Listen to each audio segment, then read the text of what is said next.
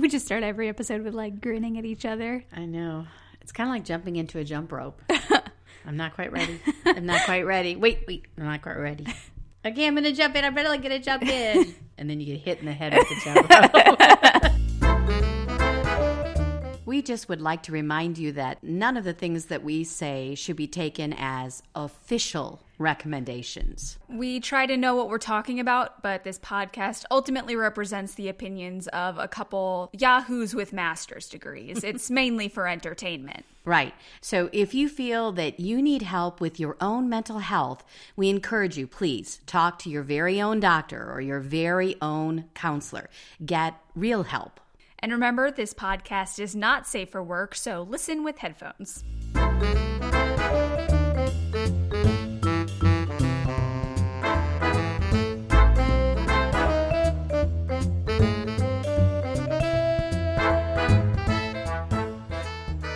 Hello and welcome to Freudian Sips. We're starting. Hello. Welcome to Freudian Sips. I'm Anna. And I'm Bonnie. Oh, you're so much more professional than I am. okay, I've got to start with Happy Mother's Day! Happy Mother's Day to my mommy! to the best mom ever! Thanks, baby. So if people listen to the podcast and it's like nowhere near Mother's Day, then what happens? They're like Mother's Then Day. we're it's aging Christmas." ourselves. It's fine. We're dating ourselves. Uh, Yeah, but when we're recording this particular podcast, It is the beginning of Mother's Day weekend, Mm-hmm. and and my babies got me lots of cool stuff that Anna set up in a pretty little thing. Little flowers. This is when we need pictures. I will post in our Little our Instagram. pictures and a candle and yummy drinks. Yes, can I tell you what our drink is this week? Please do. It is a themed drink, but not themed for our subject. It is themed for mommies. Aww. Specifically, my mommy. It is Specifically, your mommy. my mommy. This should be scary. jalapeno ginger mimosas because it's classy and it's sweet and it's a little spicy, just like my mommy. and also, there's ginger in it, and you're a ginger. Wow, you covered all the bases. Did. Oh, that's so sweet. There's a little jalapeno floating There in it. She's very wary of taking a drink because it's just like It got in my mouth a minute ago.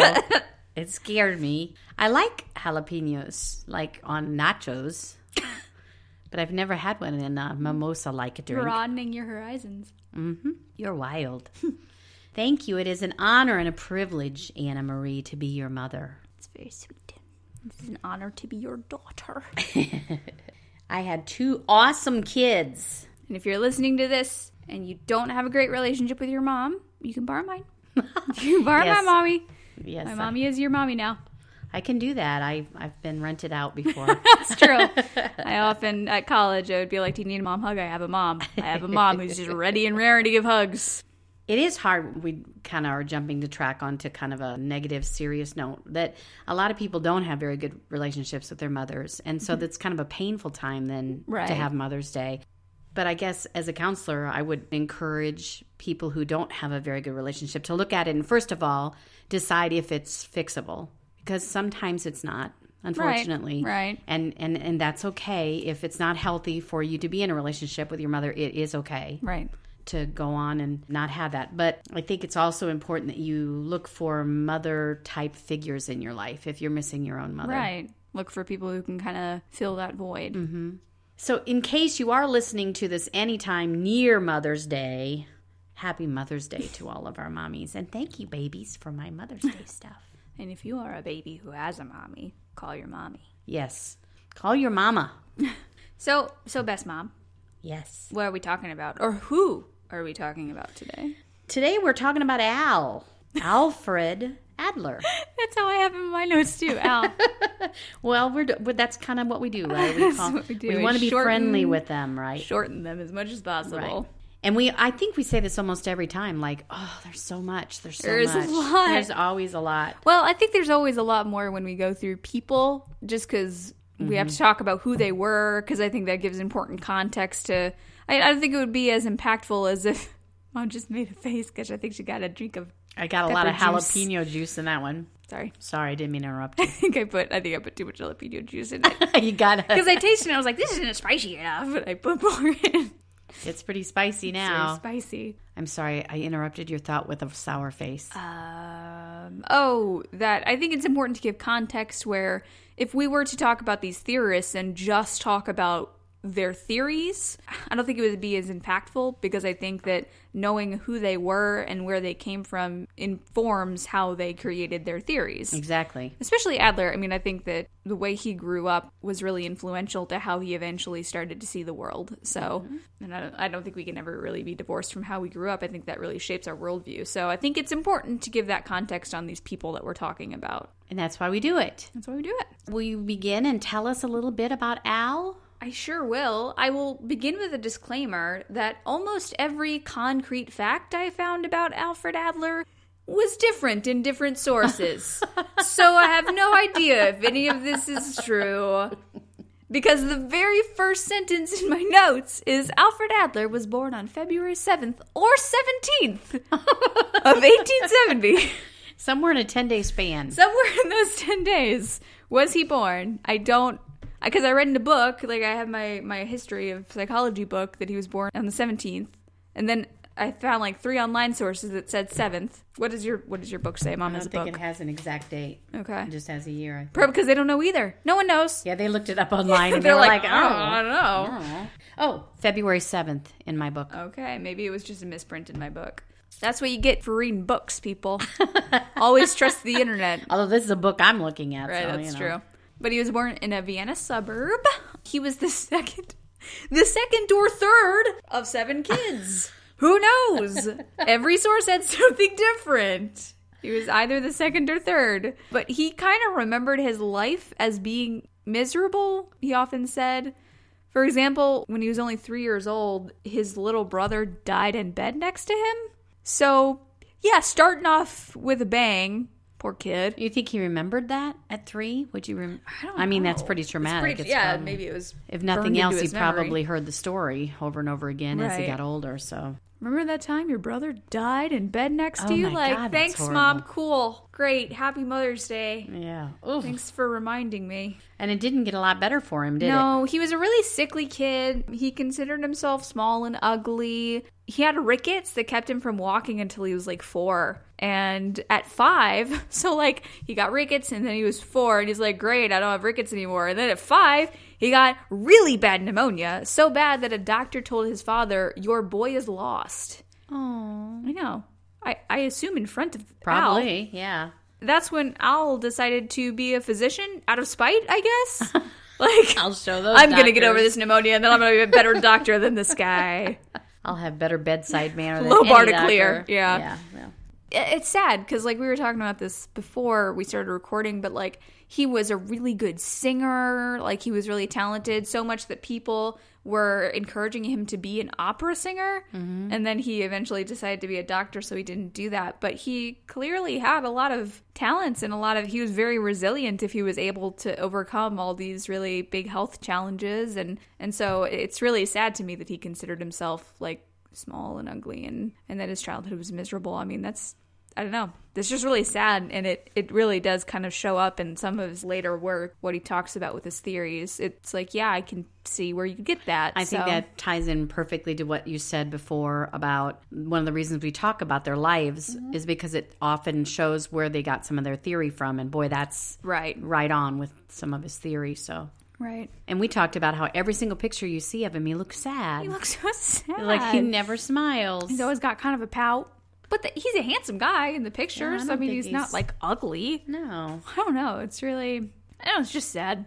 the downside of doing this podcast and doing all this research is I look at all these people's lives and I'm like, God, that's sad. Mm-hmm. That's a bummer. I'm so sorry. Even Pavlov, who I think had an okay life, did crappy things to dogs, so that was sad. Just everyone. Sad stuff everywhere. But it does seem that a lot of people in the psychology field have had trauma or really hard things happen to them. I noticed that when I was in school. Yeah. Often the people that I was in school with, once I got to know them, and I was like, "Dang, Yeah. is that why you're in psychology? is that is that why you're in this major?" That's a good point. That is a really good point. So, so he decided to be a doctor. He studied at the University of Vienna when he got older. He specialized in ophthalmology, though, so he was eye doctoring. Hmm. I know, which is a common theme for the theorists that we talked about that have started in physical medicine mm-hmm. and have kind of moved to psychology and mm-hmm. stuff. Mm-hmm. But he, he did go to general practice. So he studied ophthalmology, but then he went into general practice when he actually got out of school. This is one of the most interesting things that I found about him. He worked near an amusement park and a circus. Did you see this? No. So his interaction and treatment of the performers led to some of his later theories because of like the difference of how their organs worked and stuff. Oh my gosh. So yeah, sorry That's really interesting. yeah. I a- think circuses are going out of vogue. Circuses are bad, right? Right, audience? Sisters, hey, tweet me if circuses are bad.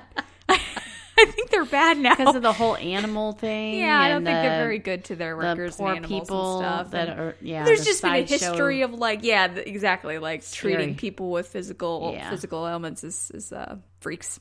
Not Yeah, great. that's- that's Not terrible. great. Not a good precedent to set. Mm-mm, I mean, I think that's kind of gone by the wayside for a I while. so. I, I sure hope so. Yeah. If I ever go to a circus, which I won't, but if I ever do, and there's a sideshow, I will freak out. I'm gonna freak out. Somebody can let us know if they've been to a circus lately. If you yourself are enacted a sideshow, tweet us, please. Come on our show and talk. Exactly. So in uh again, either in 1902 or 1907, wow, that's Who a five knows? years difference. he got an invitation from Freud to join an informal discussion group and different sources again had different details. One place called it the Wednesday night meetings and one place called it the Wednesday Society. I much prefer the Wednesday Society. What a great name. I'm I'm thinking of the uh did you you remember that show on Nickelodeon, the Are You Afraid of the Dark show? Yeah. With the Midnight Society? Oh yeah. they would all gather around and At say, "This is this is the tales of the Midnight Society," and then they would throw the shit in the fire, and it would go poof, and then they would tell a scary story. I imagine that's what these guys were doing. I think that's exactly what they were They were- doing. they were, Welcome to a meeting of the Wednesday Society. Boof. Freud would do that. Freud would totally Throw a little cocaine in the Or fire. is, that, is that what happens when you throw cocaine in a fire? It goes boof. I I've never done that, but guess you we'll have to try it. again. We might have to ask someone who's done. This is for like science, that. guys. Throw some cocaine in some fire. or maybe they did what we do right now, and they just like drank and talked shit about people. Probably. About other psychologists. Like, can you believe what he believes? That was Pavlov. I don't oh, know why he's was there. Pavlov at this party? I, don't, think, he was, invited. No, I don't think they would have invited I tried. him. I was gonna do a German accent, but I chickened out at the last second. so you had to turn it I into a just turned it into it. But I'm excited because you you could do a Russian one coming up here when you talk about his wife. I so my uh my husband studied linguistics in school, and last night as I was researching, I was like, "Can you teach me how to do a German accent in five minutes?" He goes, "No, I think it'll take longer." I said, "No, I only have five minutes." you have to watch like some of those old shows like Hogan's Heroes and where they have those real stilted German accents. My problem is I always want to start with like a Z, like a Z, Fraulein, but that sounds Russian.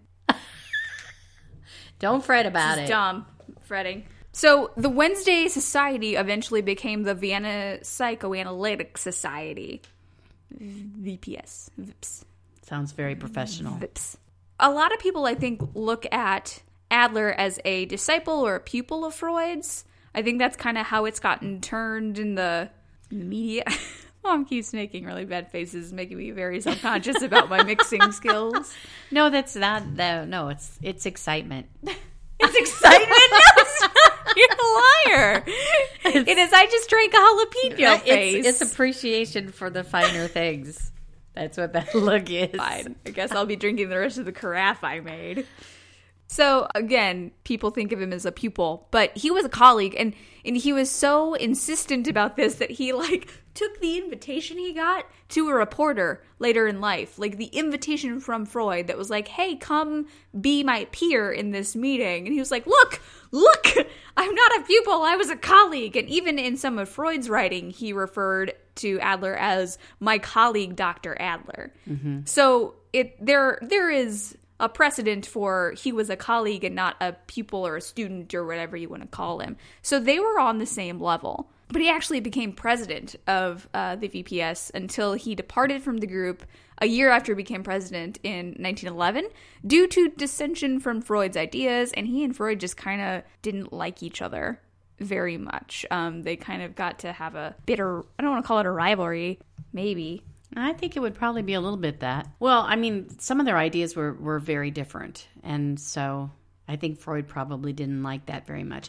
And also that Adler was starting to get attention for those theories was probably very annoying to Freud. Because when we talked about Freud, we talked about how much fame and recognition meant to him. Right. And so that's when- I didn't even think about that. But When- at that but at that point Freud had his own recognition. I mean, he was starting all these things Mm. and he had disciples and he had students. So it, Maybe he thought that Adler was getting it too easily or something. But they eventually developed this kind of bitter thing between them. Adler had a brother named Sigmund, by the way. Oh, really? Yeah. So I there was probably some stuff there. some uh Transference? maybe. A little transference going on. I don't did I bring my book up here? I didn't see it. Do you want to pause and get it? I'm gonna go get it. Okay, I'm gonna have to put elevator music there because I had to run downstairs to get my book. I should have sung or something. Sang, sung. Yeah, did you did you entertain the uh, listeners? I did not. Sorry. I guess, I They're guess probably thrilled that I did not entertain the listeners, but I was out of breath. I'm just gonna I could have just sat here and like talked to myself about stuff, just waxed poetic for a while. but I didn't. Been a long week. I didn't even need my book right now. I need it for well later.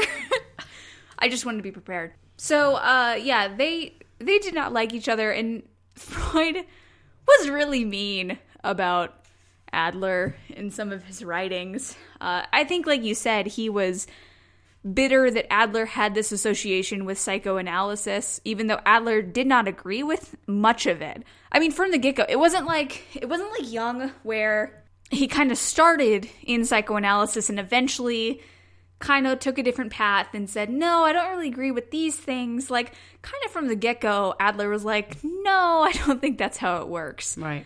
but he was he was part of the society of it's called the psychoanalysis society but i think it was probably just one of the first societies of psychology people. Right. so maybe that's why he stayed in it. But yeah he was never really big on the psychoanalysis itself. So he started his own school. He founded the society for individual psychology which spells out sip Oh my gosh. our boy. Our boy.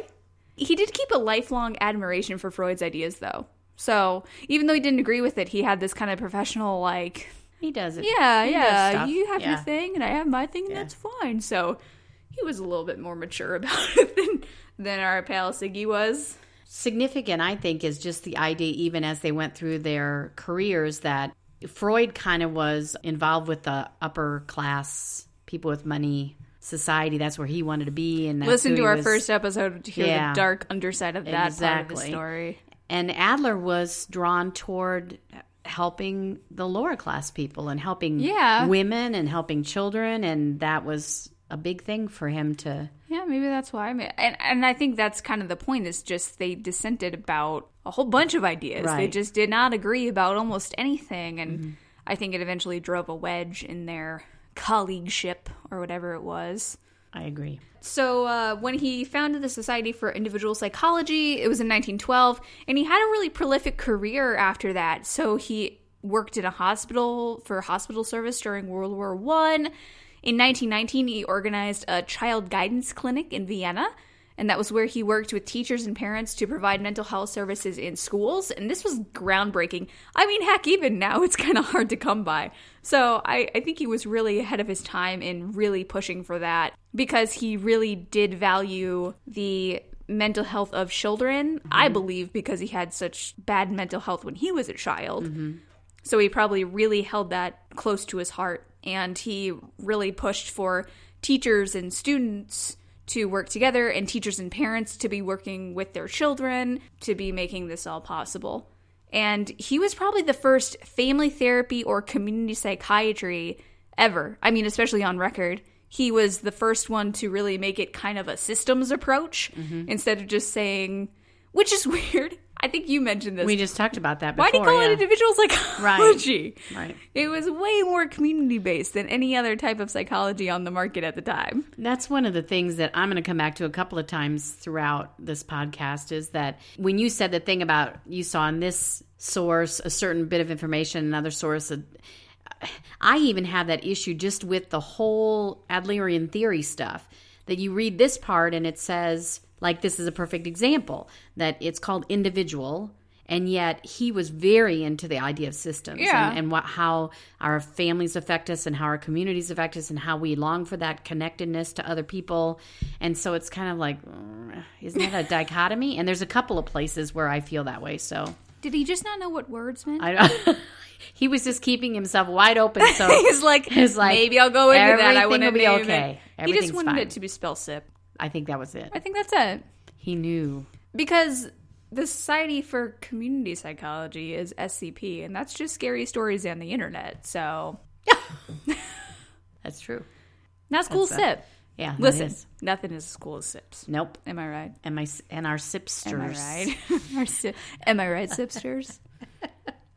So in uh, in 1932, he eventually went to New York to spend time in the United States, mostly because of the Nazis. Thanks, Nazis. He again kept his career very prolific. He went on a lot of lecture tours. He actually died while on a lecture tour in Aberdeen, Scotland, on May 28th, 1937. That was the only time a date was the same Oh, good. in all the sources I looked. But about his death, our buddy Freud had this to say. I don't understand your sympathy for Adler. For a Jew boy out of a Viennese suburb, a death in Aberdeen is an unheard of career in itself and a proof of how far he had got on.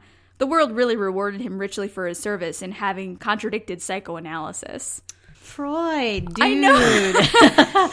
Are you a little bitter, Freud? In uh, in previous episodes, we have been very apologetic about Freud. We have done some heavy Freud apology, and I'm I don't know. I'm feeling a little bit protective of Alfie right now. He had a very hard life, and I don't think he needed people to be saying that about his death. I think that was very mean, and I want Freud to apologize. I'll wait. I'll wait. Maybe that's what's happening right now. the They're in psych- they're in psychology heaven. It's just one long therapy session. Some of us are going to need that after this life. No, that was really mean. Freud needed some anger management. really mean. Yeah. He wasn't a real nice guy, Anna. We've established that. We we tried The to pull out the good died. stuff, but yeah, yeah.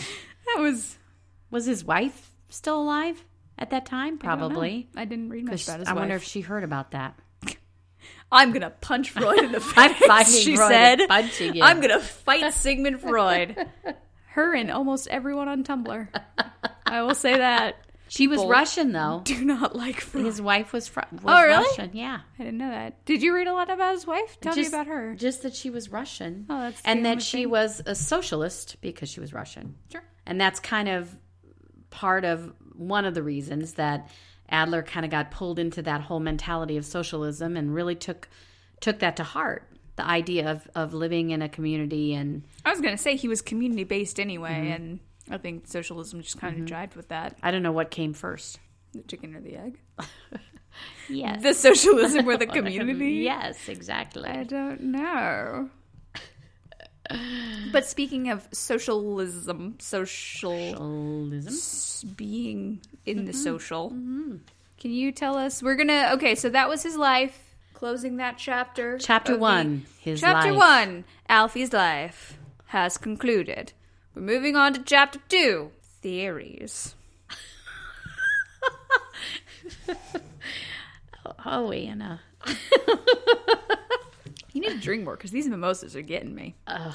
I had to put almost the entire bottle of prosecco in there. I think that you finishing off the bottle of You helped me. the sparkling whatever that was. You helped me. Okay, so let's talk about the idea that, and this is kind of tied to that, that Adler felt very strongly about socialism in a way, in mm-hmm. that we are all innately we have this desire to be part of society, to be Yeah. to be linked to other people, which I think is pretty cool I- at its core. I really like think that, That's a yeah. cool thing. So one of the terms that he used is social interest, and that is something that we're born with, basically. So this kind of almost ties back to Freud's unconscious thing Hmm. because it's like it's it's our unconsciousness that we have this desire to be linked to other people. Well, and it ties into Jung, who was also he was a neo Freudian, mm-hmm. and Jung's thing was the collective unconscious of desires and kind of motivations that we inherit from our ancestors, basically. So that kind of ties into that. Exactly. So, part of his theory is this idea of social interest. And the biggest part of that is that we all, everyone, has a need to experience increased belongingness, is the word they use over and over again, with other people. So, we're pulled to be connected. There are two other parts to that fundamental. Belongingness is a very good word. you like that word? Belongingness. Um, we also have a fundamental urge as human beings, according to Adler, to realize a state of perfectibility. Is that another word you want to Perfect. Okay. So you want to riff on? wait a minute. Give me your last first. Oh, okay. What do you want to say about perfectibility? I I maybe shouldn't say it before you keep talking because you may explain it. Is that different than perfection? I get the idea that it's more like we have the ability to perfect ourselves. Say the term again. Need to realize a state. We all have a need to realize a state of perfectibility. So we realize that out there somewhere we can perfect ourselves. But why isn't it called a state of perfection? I don't know. Because to me, perfectibility sounds like An trying to be an perfect. action, yeah. Like a state of where we're constantly striving to Well, be better. I think that's because we can't ever be. Perfect. I know it's it's hard for me to wrap my mind around anyone like reaching a state of being perfect. So I don't know if that's what it means, but that could just be my own bias. I think it means we're constantly shooting per- for perfection, but we can't get there, and that's why it's not. Maybe, yeah. And the only other one then is a need to achieve personal competence. So we all have that need to be the best we can be, basically. Which I I agree with. I, mean, I agree. I you know a lot of this stuff. I'm like, yeah, yeah, yeah. I get that. which will I mean that goes back to self actualization, which I think you and I both hold is very important in Yes. our both personal lives and professional lives as counselors. Mm-hmm. But we'll talk about that and like Maslow is the one that came up with that. Which we mm-hmm. had to look up over the podcast Yes. just to make sure, but I, like that, that's the- Maslow is a disciple of. It's true, yeah. If you've ever seen that Adler. pyramid with like self-actualization at the top and then like like physical needs are at the bottom, like sleep and eating and stuff is at the bottom and then there's like different tiers of what you can achieve. That's Maslow's hierarchy of needs. And we'll eventually talk about that. But that sounds to me Unless like you're looking at the food pyramid, and then you're like all I see is vegetables. I don't know what you're talking about. that's a different pyramid. Physical needs at the bottom. On the bottom of the food pyramid is bread, which is my physical need. So Amen to that, sister. So I think they they might be the same pyramid if you overlay them on top of each other. I am totally there. Oh, that you. is because then the the top is sweets, and that is self actualization is eating desserts. We cracked hmm. it. We're not talking about Maslow right now, but to me, this We sounds someday, like self actualization. Mm-hmm. It's mm-hmm. like a prototype of self actualization. So, just a couple of the things that kind of go with that same idea of like main theories that Adler had was he kind of coined the term, which I don't really know why he coined the term because the terms were out there, but life tasks. That we're all, again, it's innate that we have this drive for these life tasks. People just like coining terms. I think I know. psychologists are like, I gotta coin a term, and they won't take me seriously. Wait, you gotta coin a term right now. Coin a term. Coin a term, any term. Yeah, it can't be one that someone's already coined. you got to give me some time to think about it. I'll think about it, let you know at the end of the podcast. All right. Can I coin the term cast from our last That's episode? just a word. Oh, okay. That's just like you have to make up a whole. Well, that's what I'm saying because life tasks is not like they made that up. it's just smash together two words. Yeah, like and then say it's a new word. giraffe skates. Yes. That's that's what I'm just- coining. What, does that mean? What's the definition of Uh, giraffe when you have your head in the clouds, but you're trying to go through life, you're giraffe skating. write that down. we haven't recorded. I don't think I need to. I think that's good. I thought she was going to make fun of me for a second, but then she was like, No. "Oh no!" when we get, when we write our book that we're working okay. on, Sure, put that in our book somewhere. That's that's the foreword. Okay. All right. So he basically said there are three life tasks, and these make perfect sense that we have this drive in us, uh, first of all, to be social, which is that belongingness. Sure. To have friends, to have people in our lives, to be social. The second one is love, which is a step beyond that, which is like intimacy. Oh, so Oh, okay. to have a deep relationship. So these are all someone. related. They're not like separate, Right. Well, they're yeah, they're linked together. The third one is work.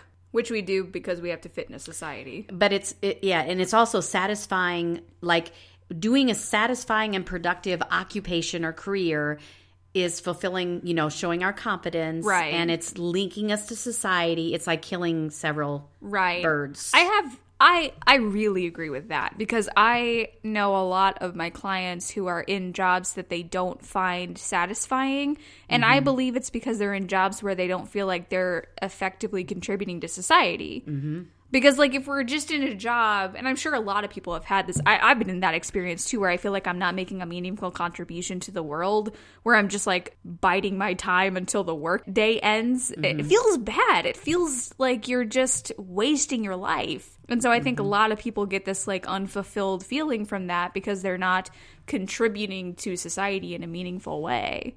so when adler first started talking about the life tasks he basically had those three but as adlerian theory has kind of evolved through the years they've added a fourth which is and the reason i'm talking about it is because i think it's cool and it's about spirituality Oh, yeah. and I'm gonna like cite my source like I learned in school to do. We've never done that before. You're setting a dangerous precedent here, Mom. You've done it before. You always sound like you've done great research, so I'm trying but to. But I never cite my sources. Well, I could have just pulled all this out of my butt. Please don't do that. Um, so, a study by Gilliland and James in 1998. that sounds really familiar. Did they do something else? Probably. They All were right. very Adlerian, so mm-hmm. I read maybe. several. And this is a direct quote from their study. It is important to define a spiritual self in relation to the cosmos, God, and universal values, and how to relate these concepts to obtain a spiritual centeredness such that the other life tasks all take on meaning. So it's all about the meaning thing, you know? like- right.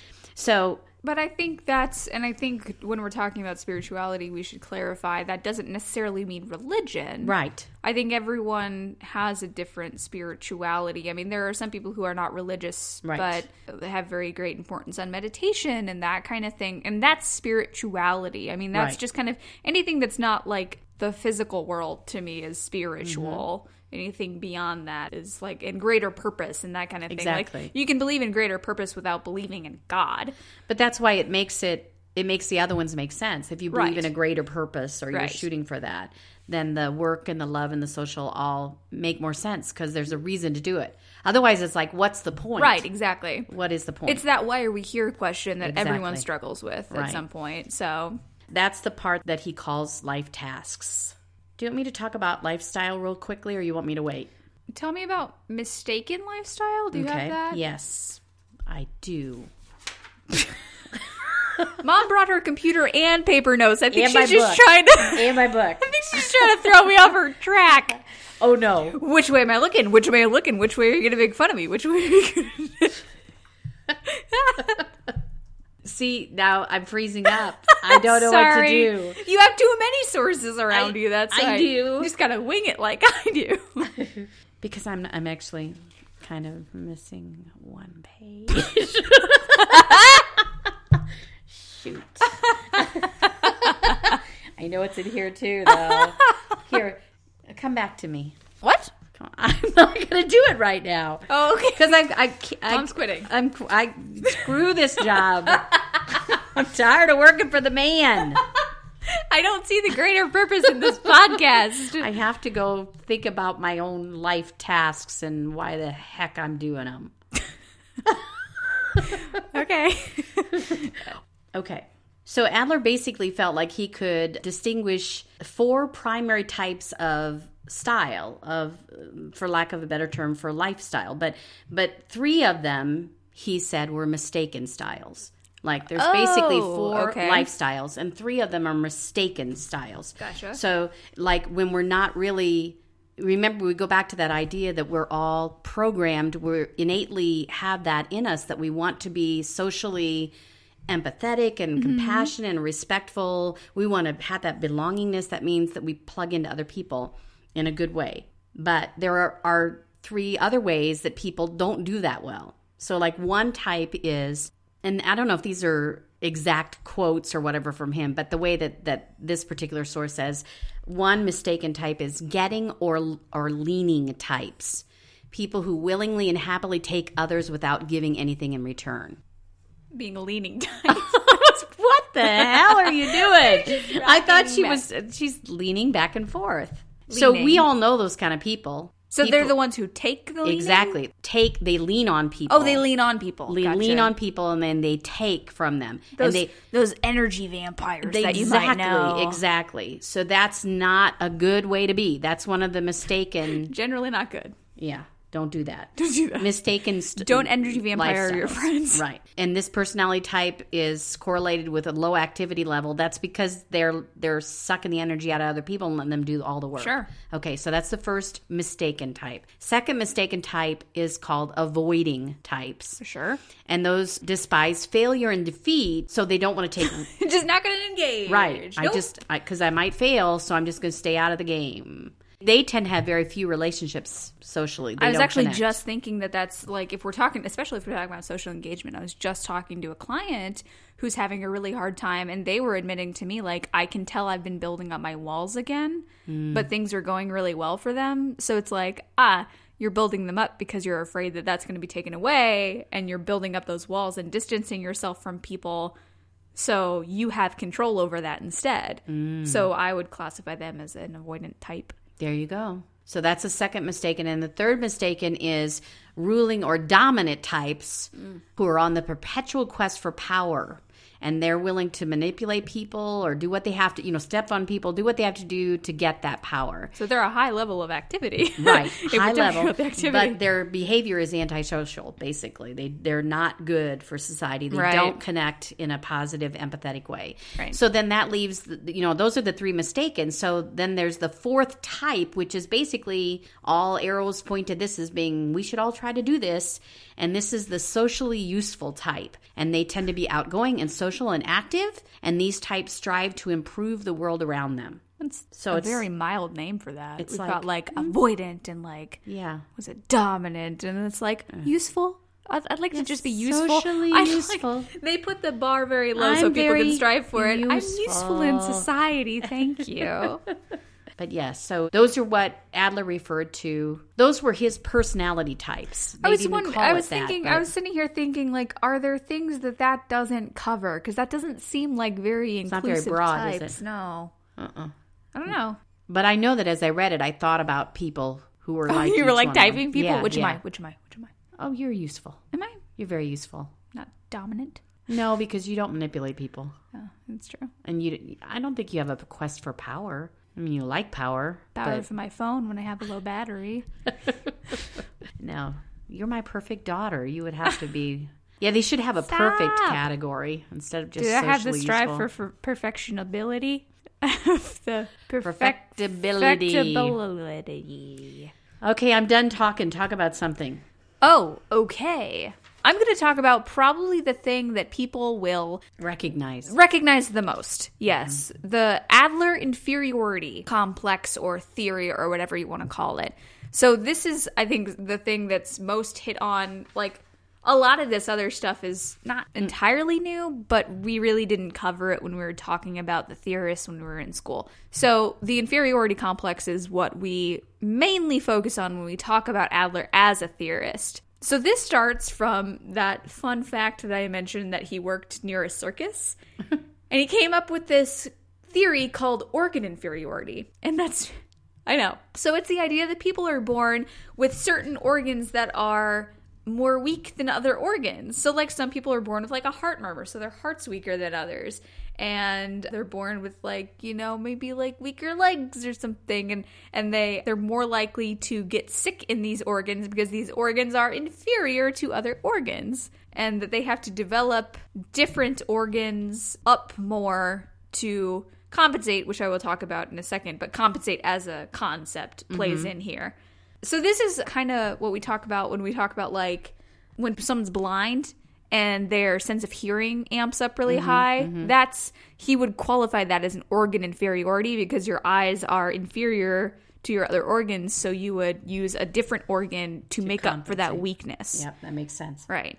But this does this is just physical and like he came up with this when he was doing the physical uh, medical practice. So it does not like cause the thing that we now think of as an inferiority complex or anything. Like they're not entirely related as far as I can tell, but it was kind of the beginnings of his inferiority theory is just the organ inferiority which is purely physical. But that led into his other concepts of inferiority, which so there's primary and secondary inferiority. Primary inferiority is something that everyone as a human experiences that is original and it's normal. And it's basically the feeling that children have, especially like toddlers, of being small and weak and dependent on adults to do things. And I don't know about you, but when I work with kids, I can really see this.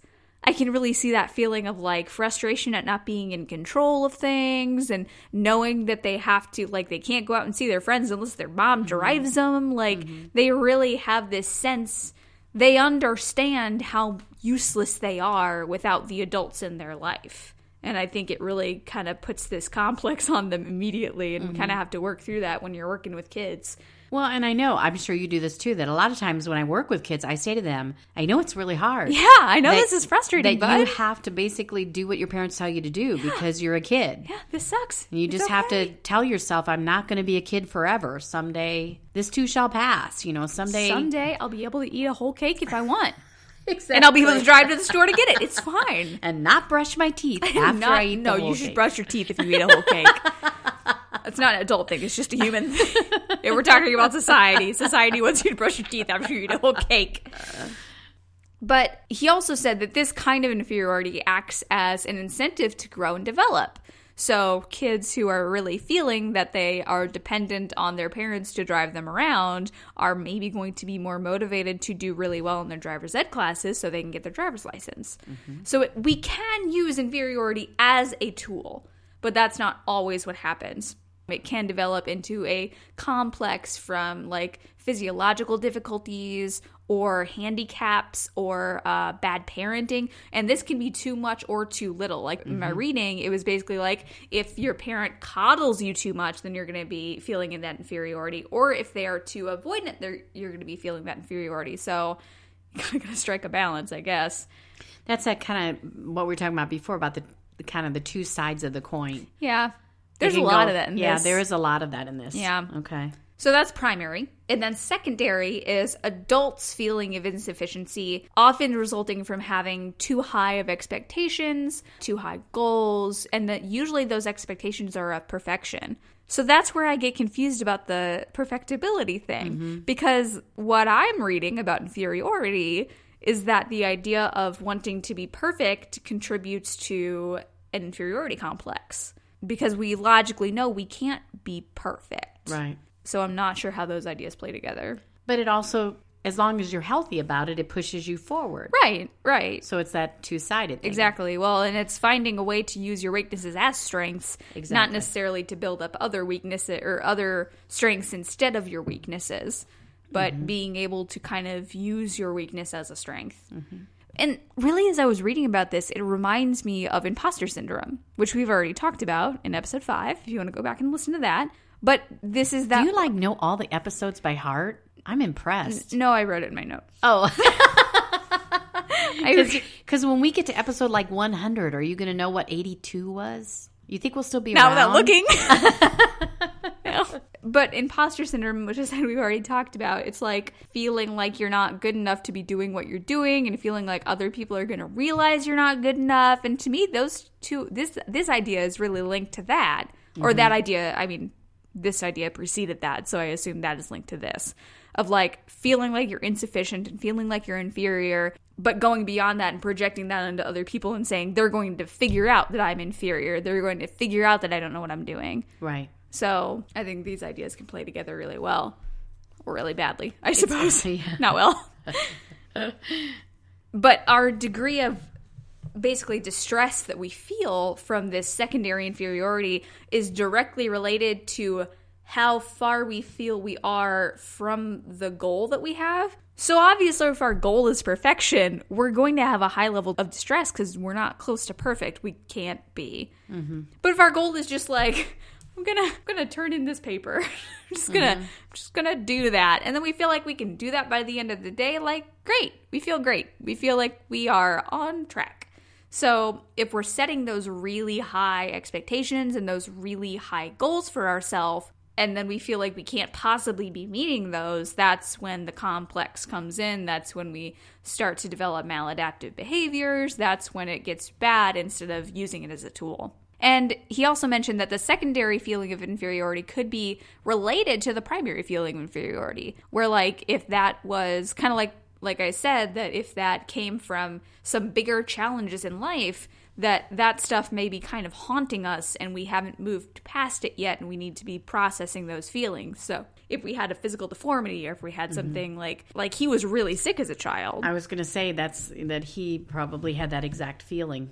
Right, and that's why that's where these like this context comes in. Mm-hmm. Where like I feel like I understand the inferiority theory much better knowing about what Alfred went through as a kid about all his physical sicknesses and all mm-hmm. of his like he wanted to be this opera singer and then he became a doctor which again is very socially useful but it goes against what he wanted to do and what he was really good at and that's mm-hmm. that's hard. So I mean I think I I always like when we do these kind of episodes because I feel like I understand where these things come from a bit more, and that helps me understand the actual theories a bit more.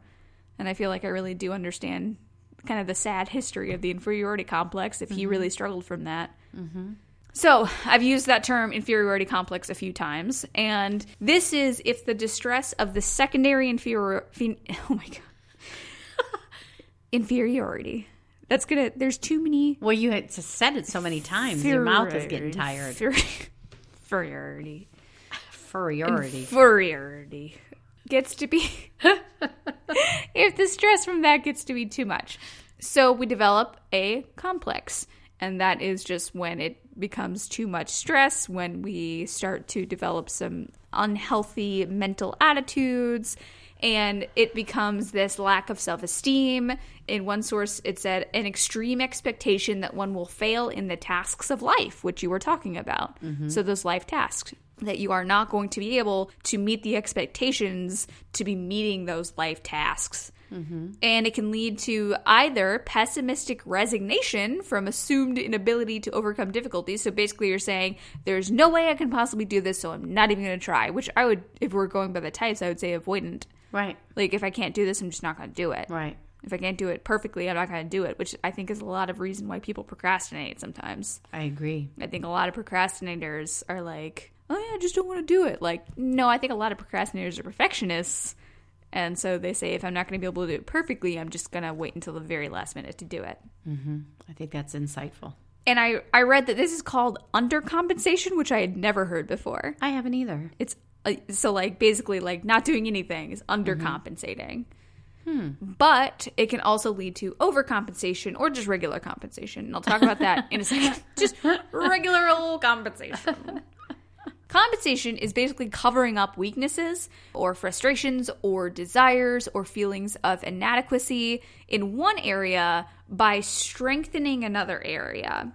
Which reminds me of a defense mechanism. I actually looked up whether or not compensation was a defense mechanism. Is it not? I don't think so. It's sublimation.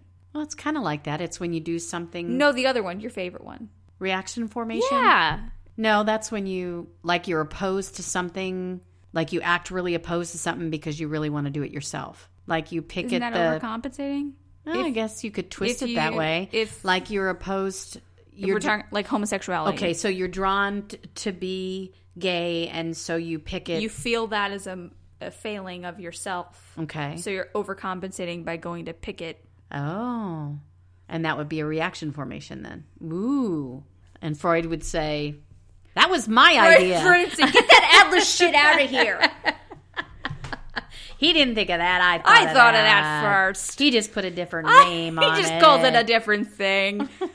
He just coined. The There's a new lot of that. We were talking about that earlier. There's a lot of that in psychology where we would be in classes and we would be learning about these different theorists and their different kind of uh, techniques, and we would be like, "Hey, isn't, isn't that that that- other thing Yeah. that just it's labeled different?" Mm-hmm. And they would Exactly. be like, "No, it's different." It's like having the No, exact same recipes for like meatloaf, and the only difference is like you put a little pepper in yours, and they don't put pepper in there. It's like that. uh Shows our difference. It's like under pressure and ice ice baby. and when Vanilla Ice was like, he got Yeah, when he got asked like, uh, did you just steal under pressure? He was like, no, there's a ch in it. It's like, that makes it different. It's a different thing. That's a perfect example. Good thinking, So- Anna. Thank you. Thank you.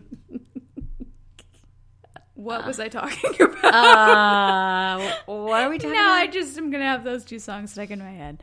Oh, oh, compensation. Mm-hmm. So compensation can be either conscious or unconscious, and I would say that things like what we just talked about, like the reaction formation, would be unconscious. That we're not intentionally doing that; that we are doing it because we are trying so hard to push that down into our unconscious that we're doing other things. But we can be consciously trying to compensate for things. But I think that requires a really high level of self awareness of our weaknesses, which I think a lot of people don't like to do. right. I think a lot of people don't like to think about what they're weak in, and they they're just like, no, I'm really good at this. But you're, you're like, okay, but maybe that's because you're trying to fix that. Mm-hmm. So I think again, this goes back to our whole self awareness thing that we always talk about. That this knowing if you're doing this requires a high level of self awareness. But compensation can lead to overcompensation. And overcompensation is basically trying too hard to make up for something. And it's characterized by basically a superiority goal. So when we overcompensate, it's not like we just want to be good. We want to be better than other people. Right. We want to strive for power or dominance or a really high level of self esteem. So that's kind of where that dominant mm-hmm. type comes in. Exactly. It's all coming together. All the pieces all- are coming all the together. pieces like a big old puzzle. Our, our puzzle cast. Okay. This is interesting. I read that midlife crisis is an example of overcompensating. I've never connected that before. Huh. Like a midlife crisis when uh, someone is feeling like they have lost their youth and they're going to overcompensate by going to buy a sports car or getting mm. like a younger partner or something like that. Like they're going way above and beyond. Well, that makes sense. So it's overcompensating for that feeling of aging, basically. I used to know some kind of bad joke about overcompensating, and but I don't remember it. And I think it was dirty, so I can't tell it anyway. It was something about Corvettes and penises. That sounds right. Yeah, but I don't remember it. so- Whenever a car goes by and they have a really loud like, I'll be like, that person has a huge penis. it's a that's what, and that's what the the big overcompensating jokes when you see like a dude in a really big truck or something, and you're like, what are they Mm-hmm. compensating for? yeah, that's become part of culture. Yeah, it's part of the cultural osmosis. Yes. But that's where a superiority complex comes in. So if we have that superiority goal, then part of our overcompensating is going to be taken to its logical conclusion where when we feel inadequate, we lash out and we try to make others feel more inadequate than us, basically. So we try to make ourselves feel better by making other people feel worse. And that's where a superiority complex comes in. Don't be that person. Okay. We don't like that person. I won't. I won't. That's bad. Okay. And so I have in my notes that striving for perfection is the main driving force behind all of our behavior and experiences. I, I have perfection, not perfectibility. Then again, all of the it's kind sources of the were different thing, when I so- looked at it. So Yeah. maybe everything's just a typo in all of the Adler sources. Poor Adler. Poor Freud, Adler. Freud probably got in there and messed up all the sources. Freud This will in, show him. It's like this will show him up, but that's French. Damn it! I tried. I committed and I tried. they all kind of sound. They the same, kind of sound the same, but he was like, "I'm gonna put it so he's there." That's my German Jawohl. accent. I'm I don't. Jawohl, I'm going to put it so so he's uh, like they chop off their words. I don't know. I'm going Okay. to put so he's That's that's Pavlov. Pavlov did this. This is Freud. he went in. He changed the Wikipedia. He's like, he was born on the seventeenth. Ah, this is a great joke. No one will ever know when This his is birthday is. Anna, Anna Freud, come in here. This is a hilarious joke. She's like, Dad, shut up. Dad, get over Dad, it. Dad, just smoke a cigar and get over it. Okay. Ooh, can I talk about masculine protest? I know it wasn't in our notes, but it's interesting. Sounds like something you would like to explain. So. It's something you would like to have me explain. this is a really kind of forward thinking idea that Adler had. So he basically saw that in society, boys were held in higher esteem than girls, mm-hmm. but he didn't really believe that that meant that boys were superior. He attributed it to how society taught boys and girls differently. And he said that both boys and girls have the capacity for protest, which basically means assertiveness. But masculine protest is fostered, and uh, in the feminine, it's discouraged. So he basically kind of looked at this as a it's not really a gender thing, but we're treating the genders differently, which I think is really forward thinking. for way back then. really. Yeah, and and he had kind of these over, like forward thinking ideas, but then he was not great for LGBT. I don't know if you read any of that. He originally called homosexuality one of the failures of life. Ouch. Yeah, because he equated it to inferiority, like with one's own gender, which Oh. that doesn't really make sense though, because like gender and sexuality now we know now are different. I mean, those are they have totally Right. different spectrums. They have all that, so it's it's like, oh, buddy, that's not really it. But I think he later seemed to change his view. I read about this time when a woman was talking to him about a man who was living in sin with another man, and uh, and Alfie goes, "Is he happy? Would you say?" And the woman goes, "Oh yes." And he goes, "Well, why don't we leave him alone?" Aw, that's perfect. I was like, go, bud. Good you go. job, like, that's a great example. that of fits- changing, shifting right. That fits more what I think of him. Yeah. That he was more like yeah, that. especially with like we should all just love. Yeah. You know, we should just Belong, be socially yeah. interested. All hooked together in the Yeah. circle of life. Yes. I agree. okay. Tell me about some interesting birth order family things. I will. I will. One of the things that has kind of become culturalized is the birth order thing. Mm-hmm. That was an Adler thing that has now I remember hearing about that even before we learned about it. In. Um, Yeah, it's kind of become something that we talk about like in the media and and it's kind of taken almost out of context sometimes and taken too far. So before I even talk about it, I want to say that we've talked about I don't know that we've actually said this directly that basically part of the heart of what Adler believed was that even though we do have all these things that happen to us as little children and we have thoughts of what we want to do even when we're like 4 or 5 years old mm-hmm. that we do have because it's individual we do have that control of being creative and finding our own outcome. Like Right. setting goals is huge in his theories. Right. Which I'm sure you'll maybe get to that Yeah. setting goals thing. So even though what I'm about to talk about is from Adlerian theory about how we're kind of predisposed to be and act and live a certain way, he firmly believed that we might have these things, but we can choose to overcome them or set new goals. It's just a way of understanding maybe why we have certain presets. You know, our we, Right. our brain like is that thing that we. Mm-hmm. always talk about the self awareness and the feeling in control of yourself and all that stuff. So again, this is just a rose by any other name. Exactly. So I'm going to talk about the the birth order, but let me throw in first the word of family constellations mm-hmm. because this kind of comes out of that. That was one of his terms, family constellations that's now kind of grown into a lot of other things, but I think of it like like the stars, like constellation and how the stars are are all kind of hooked together. And when we look at a constellation, they're separate stars but they look like whatever, Virgo Orion's or- belt. Okay, there. That's a very good example. That's my favorite constellation. That's a good one. I The can Big al- Dipper. I can always find him. I can always find Big My Dipper. My buddy Orion.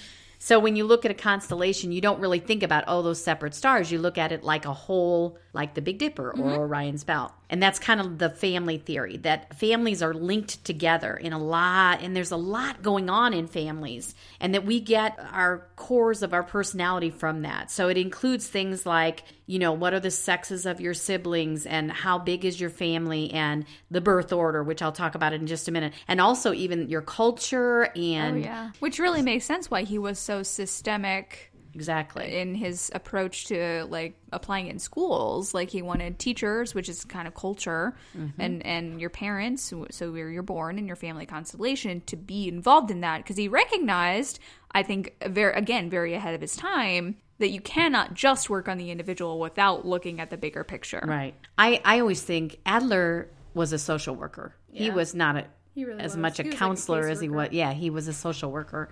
Okay, so let's talk about birth order. And these things you guys have probably heard about because, like I said, they're, they're talked about in the media a lot. But I want to also add that it goes back to that two sides of the coin thing because for almost every example that they give, they say it could be this or it could be the total opposite and be this. Counterpoint. And also, if you're listening and you're like, okay, I'm ready to know which one I am, you have to know even before you start to listen that there are a lot of things that might affect this. So when I say firstborn child, you might think automatically, oh, I'm a firstborn child because that's actually where you were born in the birth order. However, there's something called the psychological birth order, which changes that's the other side of the coin. it changes everything. or- because exactly because there could have been something that happened in your family that even though you were born first, you don't behave like a firstborn or you don't have those behaviors. And it could be maybe a miscarriage before your birth. It could be that one of the siblings had an illness. It mm. could be, and this is a significant one, if there's more than three years between siblings Oh, sure. sometimes birth order starts all over again, mm-hmm. which is what I was talking about for me with you, Anna, for myself. Oh, yeah. That that that I wonder if maybe that has an effect because my older brother is five years older than me. Which isn't that big of a gap. It's not, except it's more than three. I guess. And I can remember as a child that it was kind of like he, I mean, he was my big brother, but I wasn't as connected to him. I wasn't connected to him the same way I was connected to my little brother, that there was less than three years between. I don't know. So let's just talk about it because you're. so me and my brother are four years apart. Mm-hmm. So does that mean we operate as like. Well- I think me and Gabe are pretty close. Well, that's the weird thing, though, because when I was looking at it for my own children, Mm-hmm. Anna and Gabriel, I don't see. hmm, It's like you each have. I don't see it like you were a pace setter for Gabriel, because that's one of the things. I tr- I aspired to be like Gabe.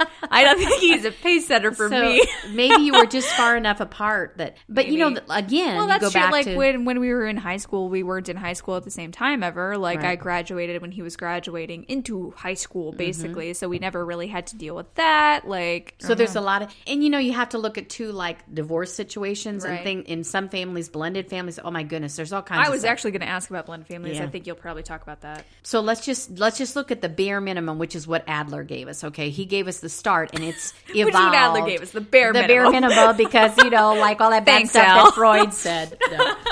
No, no I, Alfie, I, I, believe in you, and I think you're a handsome young man. I was gonna say I like pretty much everything that Al says. So. I, I know we are Freud apologists, but I agree with more of Adler's stuff by a country mile. Yes. than I agree with Freud's. So exactly, exactly. hear that, Alfie? Hear that, Sigmund?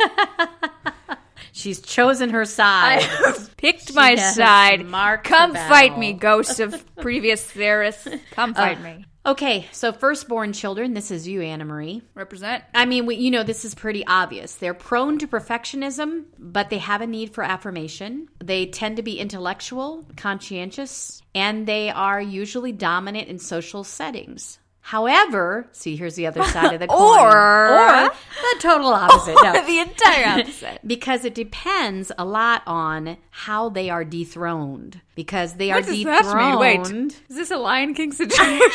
Scar, brother. Your little brother dethroned you when he was born. Oh, that's what that means. Mm. Okay. So it depends on how the parents and the extended family, the family constellation handles the birth of the second child and and so on. Okay. So this is interesting to me because we have talked in previous episodes about how I, uh, even as a toddler, was pretty independent. Mm-hmm. Do you think that would have made a difference with, did I maybe not care as much about how I was dethroned? You- how you took my crown from me and gave it to my brother? Well, I think, I mean, this is a lot of self disclosure, but I think that you were, in your childhood, you were in a dysfunctional family in that your father and I did not have a very good marriage. Right. And so, But so does Gabe. yeah, but that's a whole, we're just talking about your dethroning right now. Oh. I also think, though, you were very This sounds excited. dirty somehow. You were very excited about having a, a little brother. Yeah. You were very excited about it. And we made a big deal about how you're going to be a big Yeah. sister. And that's all Yeah. part of the doing it in a good way. So, Okay, you did it right. yeah, well, I don't know about You that. did it right. I did the best I could. So, oldest children go through a lot, and we all know this thing where we tell the oldest, you know, you have to set an example for your younger brother or And your older younger children sister. a lot are put into places of responsibility within the family of Mm-hmm. okay, make sure your little brother's fed. You didn't really do this for me, but Cook I know for, I know for your brother because I'm not cooking. you're like Anna, it's your responsibility to make the mac and cheese tonight. Uh. but no, I, I know a lot of my clients that I've had like as kids that I see that are like way more mature than they should be have put mm-hmm. into been put into these places of familiar responsibility for taking care of their younger siblings. right. And that's not fair. I mean, it's not fair. No, it's one of those not fair moments of being a kid. Okay, I'm going to go for just pause for a second and say this. No, maybe I should say that for the end. I'll say that for the end. But I will say this research has shown that firstborn children tend to show a higher intelligence level than their younger siblings, like IQ wise. Gabe's way smarter. Um, Gabe, if you're listening to this, you're so much smarter. I, I think that you're pretty similar in your intelligence levels. But the oldest child usually does become a leader as such and kind of strives to be a leader not only in the family but also in social situations. So here's the other side of the coin. The other side of the coin is if a firstborn has been dethroned in such a way that was traumatic, whatever that might be, they can build a real rebellious streak, but they will always strive to try to be perfect. Even if they're in a rebellious streak, they will strive like they look like they're being rebellious, but actually they're still trying to get their parents' Brutal. approval. So, That's interesting. Mm-hmm. so let me tell you about the second child. And that's like so there's going to be more, not middle yet, just second and very Oh. briefly. That the second child is someone who and the way he words it is they always have a pacemaker. That means the older child, it's always kind of like it's a physical Yeah, one. They had to put it in right when they're born. so this is interesting to me because I think part of this is when he wrote it, families were bigger. Exactly. Like because We're in our in my six or seven family, eight, yep. my brother is a second child and the youngest child. Right. So it's like, which one does he Right. fall into? Exactly. under this theory, Right. But generally speaking, the second child will grow up to be more competitive because they're always trying to do as well as the oldest, you know, child, trying to yeah. keep up with it. And they are actually usually have a rebellious streak in them. Now the middle children, and in it, in like for me, I was a second born, but I was also a middle child. If you just look at the actual birth, right? so middle children, they kind of tend to, and a lot of middle kids say this. They're like the lost child. Um, Oh. They kind of struggle to figure out where their place is in the family because they're not an oldest, they're not a youngest, so they're like, "What am I?" Right. Um, however, they're also very eager for their parents' praise, and that's probably because they kind of fall in between the cracks sometimes. And so they they do tend to sometimes really try really hard to accomplish a lot because they're trying to get their parents' approval. But they're also usually more flexible and diplomatic. They're the peacemakers. We always hear that about middle children. Wait, so is this second or middle? This is middle, Okay. middle child. So second is just competitive. That was kind of Yeah, its that's pretty thing. much it. Second is that they always know that the, somebody else is setting the pace. They got to keep up, so they're always fighting to keep up. with That's the really interesting because Adler was a second child, according to a source. One of the sources. One of those, I, in more sources, he was the second child. right. But I also read that he was always trying to outdo his older brother. Aha. So that's probably where probably that where it came theory from. came from. Okay, so then, and remember that. Well, I'll go back to that. So youngest. Oh my gosh, you're giving oh, us so I many just, lead-ups. I just So many- want to tell you stuff. anticipation. I know. So, so youngest children is what we've always heard about the youngest child. They're often dependent. baby. Yeah, they're the baby of the family. They're dependent and selfish because everybody's taking care of them, so that's what they're used to. So they expect that. However, this child may also possess Or I know. Positive traits of confidence this I thought was interesting. Ability to have fun and comfort at entertaining others. That's Gabriel. Isn't that funny? That's Gaby. yeah. Gabe, I don't think you're a spoiled baby, by the mm. way. Like you were saying, I don't really like as you were saying that I'm like, oh, it's not Gabe.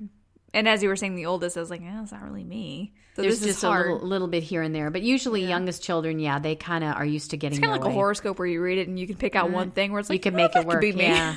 then he also puts a note about only children. Only children, obviously, they don't have to share their parents' attention. And so they have a hard time uh, when they go to school because they're not used to having to just be in a group of people and doing what the teacher says. They expect full attention. So sometimes they're the most difficult students. Those of you who are teachers and deal with some only children, you might recognize that. On a positive note, though, only children are usually pretty mature in their social communication skills Really? You would think it would be the opposite. but they're used to being around adults. Oh, so they sure. talk like grown-ups. Okay. They want to get their way and they have that immature emotional side, but they come across as being more grown up because they're used to communicating with adults. Hmm. So that kind of makes sense. He says just a little bit about twins. He says that the one, literally the one that's born first, is considered the older one. So there's a whole dynamic that goes on between Is that twins. why you asked me? I have a, a niece and nephew who are twins, Uh-huh. and she asked me at lunch, like, "Hey, which one's the older one?" Yeah, I said, was- "I don't remember. I remember." was thinking of this. And the older one often becomes kind of like the oldest, even if they're in the middle of a birth order of the two children. The older Wait, of the like twins, the oldest child archetype? Yes, Interesting. they become the leader and the one who's you know. Do you think that's like because they're so um, a microcosm? I think that's exactly it. like they're kind of off in their own mm-hmm. world because they are so close. Mm-hmm. And so something else that I just found interesting that goes kind of along with both the the family constellation and also the birth order thing is um, there was a couple notes about if you have a family where you have only one boy and then you have multiple girl siblings, so at least two or more girl siblings and one boy, that the boy will be either here's the two sides of the coin Either this or the either opposite. exactly either he will be somewhat effeminate because he's grown up around sisters which makes perfect sense I've known a lot of guys like that I was who were say- like, "I grew up in a house of estrogen or whatever." Yeah, yeah. And I've known a couple of men who are rather effeminate who Sure. grew up with sisters. The other side of the coin is that they will overcompensate and show their masculinity like in kind of ridiculous ways sometimes because they're Like trying to prove, macho. yeah, I'm the man. And for the women, for the girls, if a girl has multiple boy siblings, and I have two brothers, there's two sides of the coin. Either she will be very feminine because she's proving she is the girl and she will embrace that and be the princess. That's my niece. your niece. Oh, Yeah. okay. That's, or we because yeah. because I have Yeah, she two nephews. Uh-huh. and a niece, and the niece and one of the nephews they're twins, but she is very Uh-huh. much like princess, the, yeah. she's the princess. I like that. Okay. the other side of the coin is that she will be what I call a tomboy. And I kind of think that's what happened with me. I became more, you know, play army with the guys and stuff. Um, if now is where we're deciding to go into this theory is correct. Whereas before we've been like, this is a load of bull hockey. oh, ooh, maybe that's what happened to me because I was a real tomboy when I was a kid. But I and you grew up. had your I had my two older cousins who yeah. were closer to me You had age. so you had three boys around you. they weren't siblings, but they were in my family constellation, and they lived really close to us. And that's a good point. Family constellation does not have to be siblings and parents, which is where the blended families fall in. Yeah, it's all of that such can- a hard line yeah it can get very complicated i wanted to throw in one more because i kind of take it personally that a girl who grows up with boy siblings may tend to work very hard to please her father and that is really true so throwing out for me maybe not for any of you That's for me, but I I'm have different things with my dad. mom's having a moment of self realization. sometimes we this gotta is do that Mom, this is what our podcast is about, mommy. It's about like self awareness and realization. So, the last thing that I would like to say about all of that is that basically, like the two sides of the coin, there has never been, and in every source I looked at, there's never been real strong research to support Either any way. of it. Exactly. And there's always these confounding things Yeah. in the research that they do, like, well, yeah, but what if they have this in their family, or what if this happens? So, basically speaking, all of that is kind of cool, and it's cool if you look at it and you go, yeah, I'm a middle child, and that's me. Yeah, if it totally, if you totally connect with it, that's great. Mm-hmm. Right. You can own it, but there are mitigating factors, And and, maybe you have a more nuclear family than other people have, or maybe you are from a bigger family, and so you're able to kind of connect older, second, middle. You know, kind of going on down. But maybe, like, if you're in my family, it's me and my younger brother, where I got step siblings later in my life, but that was when we were already developed, and I don't Right. think that really, like, once we you're were out too of the- old to be. You weren't in the of same house. Yeah, And that's, that's true. significant. You have to Yeah. kind of be in the same house. Yeah. So I don't think that really, I mean, they were in my family constellation, but they didn't contribute to my development. So I wouldn't really consider. So there's so many factors in all of this when we talk about it. There's just so many things to think about. Like, there's a lot of mitigating factors. But all of this about the family ties back to Adler's theory about our longing to belong. Yeah. Because our family constellation is, Is where we belong naturally. main belongingness, Belonging. belongingness. And if we feel like we don't belong in our family, that that Mm. A comes whole with a lot of inferiority about belonging in society. Exactly. Okay, I'm done with that. That was a lot. That was a lot. That is something, the social interest thing, maybe hopping back a little bit, but I think it goes with family too. That is something I have to go over with my clients a lot that I believe that's that's evolutionary. That we as humans evolved to be social creatures. I, I often say that because people, I, I talk a lot with them about like being introverted versus going out every once in a while, and how much of that is self care and how much of it is avoidance. Mm. And and so I kind of have to have the talk that is sometimes hard to swallow to some people about like it's fine to kind of take your own self care because that's my self care. My self care is like I don't want to go anywhere. I just want to be at home with like my husband and my cats, and I don't want to talk to anybody. With pajama pants I'm gonna turn my phone off and leave it in another room, and I don't want to talk to anybody. Mm-hmm. It's that's my self care. But even if that is your self care, you need to do that social stuff every once in a while because that social part is so built into our DNA. Right. That's no, how no we, person is an island. No. And like exactly like we have to be making those social connections because that's how we form societies and that's mm-hmm. how we made our culture and that's how like you said God,